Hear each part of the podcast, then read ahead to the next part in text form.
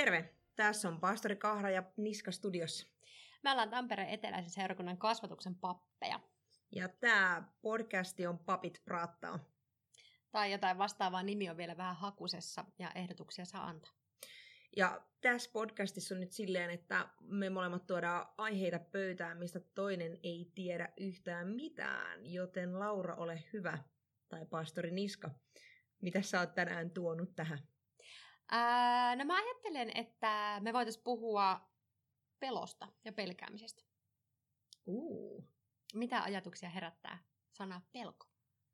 No aika paljonkin. Et niinku, heti ensimmäisen tulee mieleen sellaiset vähän niinku eksistentiaaliset isot pelot, joita, joita tässä työssä pappina niinku kohtaa. Et, et on puhunut ihan pienten lastenkin kanssa niinku kuolemasta, kuinka mm. sitä pelkää. Ja sitten vähän ehkä isompien kanssa niinku helvetistä, kuinka, kuinka niinku helvetillä on osattu pelotella. Mutta sitten samaan aikaan tulee semmoisia omia pieniä pelkoja, kuten mä pelkään ihan kuolekseni oravia. Mm-hmm. Että tota, sellaisia pelkoja tai hämähäkkejä. Ja kuinka irrationaalisia ne on, koska ne hämähäkit tai oravat ei kyllä oikeasti tee mulle mitään. Ensimmäisenä nyt noin. Mitä mm. sä? Onko pelko sun mielestä Kaisa hyvä vai paha tunne? No ehkä tunteita ei ole kauhean järkevä tolleen niin kuin, jotenkin pistää eri koreihin, mutta, mutta onko se hyödyllinen vai hyödytön tunne?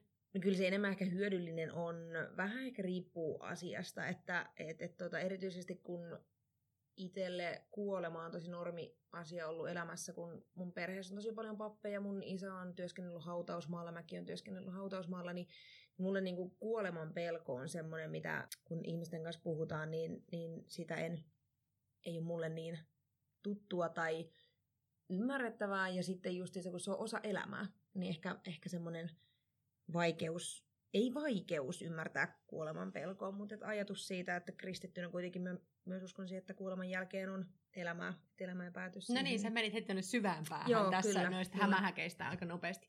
Tota, joo. Mut, jos niin. hämähäkeistä vielä, niin onhan se tosi järkevää pelätä hämähäkeä varmaan jossain muualla kuin Suomessa. Mm. Et, et, Suomessa, kun ei myrkyllisiä hämähäkkejä ole, niin tota, et, et varmaan se pelon järkevyys ja hyödyllisyys vähän vaihtelee mm. myös, että mm. et, että niin kun, kannattaako pelätä hämähäkkeä vai ei, onko se irrationaalista vai ei. Mitä niin. sä pelkäät? Niin. Mä pelkään ihan hirveästi kaikkea. Kuten? hirveästi kaikkea. Jossain kohtaa elämän pelkäsin kauheasti niin yksin olemista tai yksin mm, jäämistä, joo. mikä on varmaan aika inhimillistä, mutta ei ihmiset mielellään sellaisesta puhu, sellaista ulkopuolisuuden kokemusta. Ja se oli tavallaan kanssa aika irrationaalinen tai jotenkin järjetön pelko, koska ei, ei sellaista uhkaa ollut. Mulla on aina ollut kavereita ja ihan niin kuin, mm. ja, sille kiva elämä. En mä ole koskaan jätetty minkään porukan ulkopuolelle, mutta jotenkin se on semmoinen iso juttu, mitä mä jossain kohtaa pelkäsin paljon. Tai entä jos mä jään tässä elämässä jotenkin yksin? Kyllä. Siis mä oon pelännyt ja kokenutkin kyllä ihan yksinäisyyttä. Ihan niin kuin, että viitosluokan lopussa mun paras ystävä muutti pois ja sitten yhtäkkiä mä huomasin, että kaikki ne luokkalaiset, joiden kanssa minä ja mun paras ystävä oltiin hengattu, mm. niin kukaan ei ollut enää mun kanssa seuraavana vuonna. Jäi oikeasti yksin ja, ja se oli aika pelottavaa, sit, koska kutosluokalla kun sä yksin, ja sitten tietää, että yläaste on tulossa, että et, niinku, onko mä seuraavat kolme vuottakin yksin. En onneksi ollut, löyty uusia ystäviä, kun mä vaihoin luokkaa, mutta kyllä se on aika iso ja hallitseva osa, että et mä en kutosluokasta muista juuri mitään muuta kuin sen yksinäisyyden ja pelon siitä, että jos se jatkuu vielä niin kuin monta vuotta. Mutta sitten niin kun tehtiin mun vanhempien kanssa se päätös, että mä vaihan luokkaa, niin sain niin kuin tavallaan uuden mahdollisuuden. Mm. Ja toinen kohta, missä mä oon ihan kovaakin yksinäisyyttä niin kuin ehkä kokenut, oli oikeastaan aika lailla vuosi sitten, että semmoinen ajatus, että mitä jos mä en löydä ketään mun elämään, että mä oon niin kuin loppuelämäni yksin.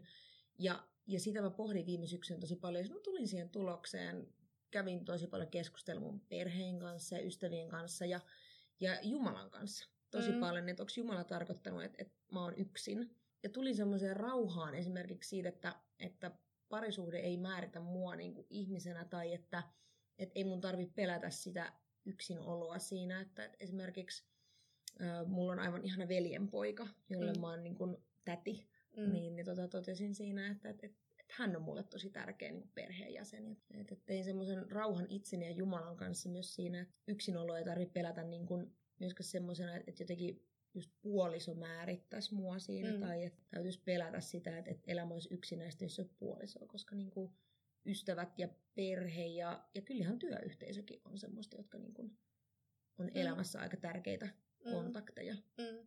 Sitten mä pelkään sitä, että äh, en ehkä niinkään, että mulle itselleni sattuu jotain, vaan sitä, että jollekin mun läheiselle sattuu jotain, mm. mitä mä en pysty estämään. Mä pelkään kyllä, että, että myös itselle tapahtuu jotain, jotain tosi esimerkiksi niin fyysinen vamma tai joku tommonen, mm. mutta sitä samaa myös niin kuin kyllä, kyllä ihmisille, joita tuntee. Mutta toisaalta taas mä tunnen myös ihmisiä, jotka on niin kuin selvinnyt ja löytänyt keinoja elää moninkin erilaisen vammautumisen jälkeen. Et ehkä pelossa on myös jossain suhteessa aina se toivo, kun on ehkä tavannut semmoisia niin ihmisiä, jotka on oman pelon voittanut. Justiinsa esimerkiksi jostain liikuntavammasta mm. selvinnyt tai niin kuin masennuksesta tai muusta, niin tota, että et, et, et siinä on myös semmoinen toivon pisara ja toki kuitenkin niin kuin itse pappina paljon puhun toivosta, että, että mm. niin pelon keskellä mm. olisi myös toivoa jonkin verran jäljellä. Koska kyllähän loppuviimeksi elämässä kuitenkin on kauheasti asioita, joihin me ei voida itse vaikuttaa. Oh. Asiat tapahtuu meidän omista teoista ja valinnoista huolimatta. On se ihan normaali ja se on ihan niin kuin hyvä asiakin huomioida ne pelot, mitä on, mutta sitten ei antaisi niiden niin kuin liikaa rajoittaa sitä omaa elämää, että, että jättää tekemättä tai lamaantuu siinä. Että sit jos tuntuu siltä, että joku pelko lamaannuttaa, niin kyllä silloin mä oon itse kokenut suurena apuna sen, että on joku, jolle vähän niin kuin tunnustaa se oma pelko. Mm, mm. Ja myös yllättävän paljon pienenee se pelko, kun sen tunnustaa ääneen, että kun ekan kerran kerroin, kerroin jollekin, että mä pelkään oravia ihan hirveästi, niin on kyllä päässyt siitä pelosta jo vähän yli, että, mm, että mm. Tota, uskallan kävellä metrin päästä oravista. Mm. Enkä joudu odottamaan, että ne lähtee ensin. Niin, pelko on siis jossain määrin niin kuin hyvä, hyvä tota, tunne ja semmoinen niin ihmistä suojeleva, elämää suojeleva juttu, mm. mutta sitten toisaalta rajoittava, mm. eli huono juttu. Niin. Niinkö ajattelet? Kyllä mä kuitenkin mm. vähän niin ajattelen. Kyllä esimerkiksi raamatuksessa sanotaan meille aika monta kertaa, että älä pelkää. Mm. Niin kuin, että älä pelkää, minä olen sinun kanssasi, tai älkää pelätkö, kertoo enkelit, kun mm. ne ilmestyy niin kuin paimenille. Että et, et, et, kyllähän niin kuin, vaikka pelossa on nyt hyödyllisiä osia, niin että, et, varmaan se on hyvä, että se ei ole semmoinen elämää hallitseva mm. sataprosenttinen tekijä, että se on jossain enemmänkin ehkä sitten tietyissä tilanteissa mm. toimii sun hyväksi se pelko myös. Että niin kuin. Mitä sä ajattelet, pelkääkö kaikki jotain? Voiko olla semmoinen ihminen, joka ei pelkää mitään? Aika paha. Jaa. Ja mä haluaisin, mun ensimmäinen reaktio on sanoa, että kyllä kaikki pelkää jotakin. Mm. Mutta sitten mä toisaalta mietin, että, että monet pelot on kuitenkin semmoisia, mitä me opitaan. Ja kyllä mäkin olen niin oppinut pelkäämään tiettyjä asioita elämässä. Että, niin kuin oravia. Oravia kyllä, tai, tai hämähäkkejä, tai sitä, että joku, joka ei pidä turvaväliä muuhun takanapäin, niin kun se ajaa mua perään, niin voi tulla paha niskaretkahdusvamma. Mä en Joo. ole tuommoista tajunnut ajatella. Joo, mun suurin liikennepelko on se, että kun ei pidä turvaväliä, niin joku ajaa perään ja tulee niskaretkahdusvamma. Mutta tota, mutta varmaan voi olla ihmisiä, joille ei ole niin kuin, hirveästi pelkoja, tai sitten ainakaan semmoisia, jotka hallitsisi hirveästi. Mitä sä mietit? No kyllä munkin niin kuin ensimmäinen vastaus olisi se, että kaikki pelkää jotain. Mutta kyllä sitten työn kautta, kun on tavannut sellaisia vanhempia ihmisiä, jotka on elänyt vaikka sodan ja monenlaisen niin kuin mm. köyhyyden ja vaikean ajan läpi, niin ei ne hirveästi enää pelkää mitään.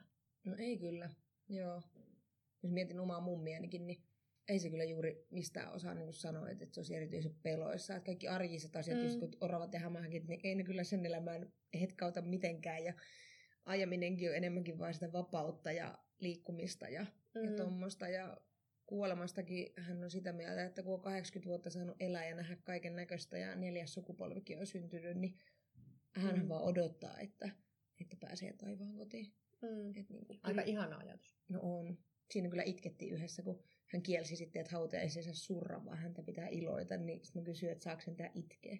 Niin. Niin saa itkeä, ilon kyllä. Iloisesti saa mm. itkeä. Mutta että, et, enpä voisi kysyäkin kyllä mummilta, että mm. pelkääkö se jotain, mutta mä myös uskon, että, että mummilla on vahva usko taivaan kotiin pääsystä, niin mm. myös sekin varmasti niin kuin auttaa siinä, että, mm. että tota, osaa turvata Jumalaa.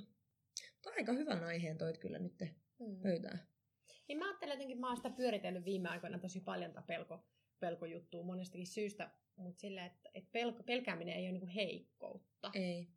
Kyllä se, kyllä se niin monessa suhteessa on järkevyyttä, se on monessa, tai se on niin täysin inhimillistä ja mm-hmm. osa ihmistä. Ja sitten se, että, että ehkä enemmänkin mä ajattelin, että heikkoutta jotenkin silleen, että kieltää pelkonsa tai ei uskalla sanoa niistä mitään ja jää niin kuin yksin sen kanssa. Eikä se ehkä heikkoutta ole, mutta se on semmoista, että, että, että olisi hienoa, että osaa rohjeta. Ja sitten se, että jos niitä pelkojaan ei jotenkin niin käsittää, ainahan se pelko kertoo jostain. Me mennään johonkin tilanteeseen tai joudutaan tilanteeseen, reagoidaan ensin tunteella ja, ja sitten järjellä, mm. jos se järki ollenkaan tulee niihin tilanteisiin mukaan. Mutta se, että me pelätään jotain asiaa, niin jotenkin jaksaisi kaivella, että mitä siellä taustalla on. Jos mä pelkään vaikka erilaisuutta, niin, niin tota, mistä se johtuu? Ja se, että, että mihin mm. kaikkeen me jotenkin niin kuin, ää, naamioidaan sitä pelkoa. Me ei myönnetä, että kyseessä on pelko, tai me ei huomata, että kyseessä on pelko, ja me ollaankin vaikka hirveän vihasia jollekin erilaiselle ihmiselle. Aika, aika paljon niin just peloissa on kyse siitä, että ei ymmärrä jotain, mm. ei tiedä jotain, ei ole kohdannut ketään. Mm. Arman Pohjan tähden alla, ootko ikinä katsonut sitä ohjelmaa? Olen joitain jaksoja, joo. Katsoin viimeksi sen ohjelman, missä Arman oli siis kehitysvammaisten kodissa, asumisyksikössä töissä jonkun aikaa. Ja, ja Arman itse kertoi just sitä, että niin häntä pelotti mennä sinne. Ja sitten kun hän tajusi, että, että nämä on vaan ihmisiä, joilla on erilaisia niin kuin, taitoja ja ovat erilaisia kuin, kuin muut, mutta samalla aika ihan samanlaisia kuin me muut, että et niin kuin hän pelkäsi ihan turhaa.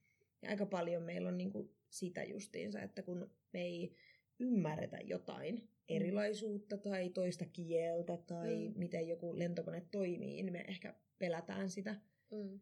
Mutta sitten jos saa sen tiedon ja ehkä kokemuksenkin, niin, niin pelko voi lieventyä aika huomattavasti tai kadota kokonaan. Ehkä se, se on niinku se, mihin rohkaista, että, että kannattaa rohkeasti mm. niinku mennä vaikka jonkun tutun avulla ja lieventää niitä pelkoja.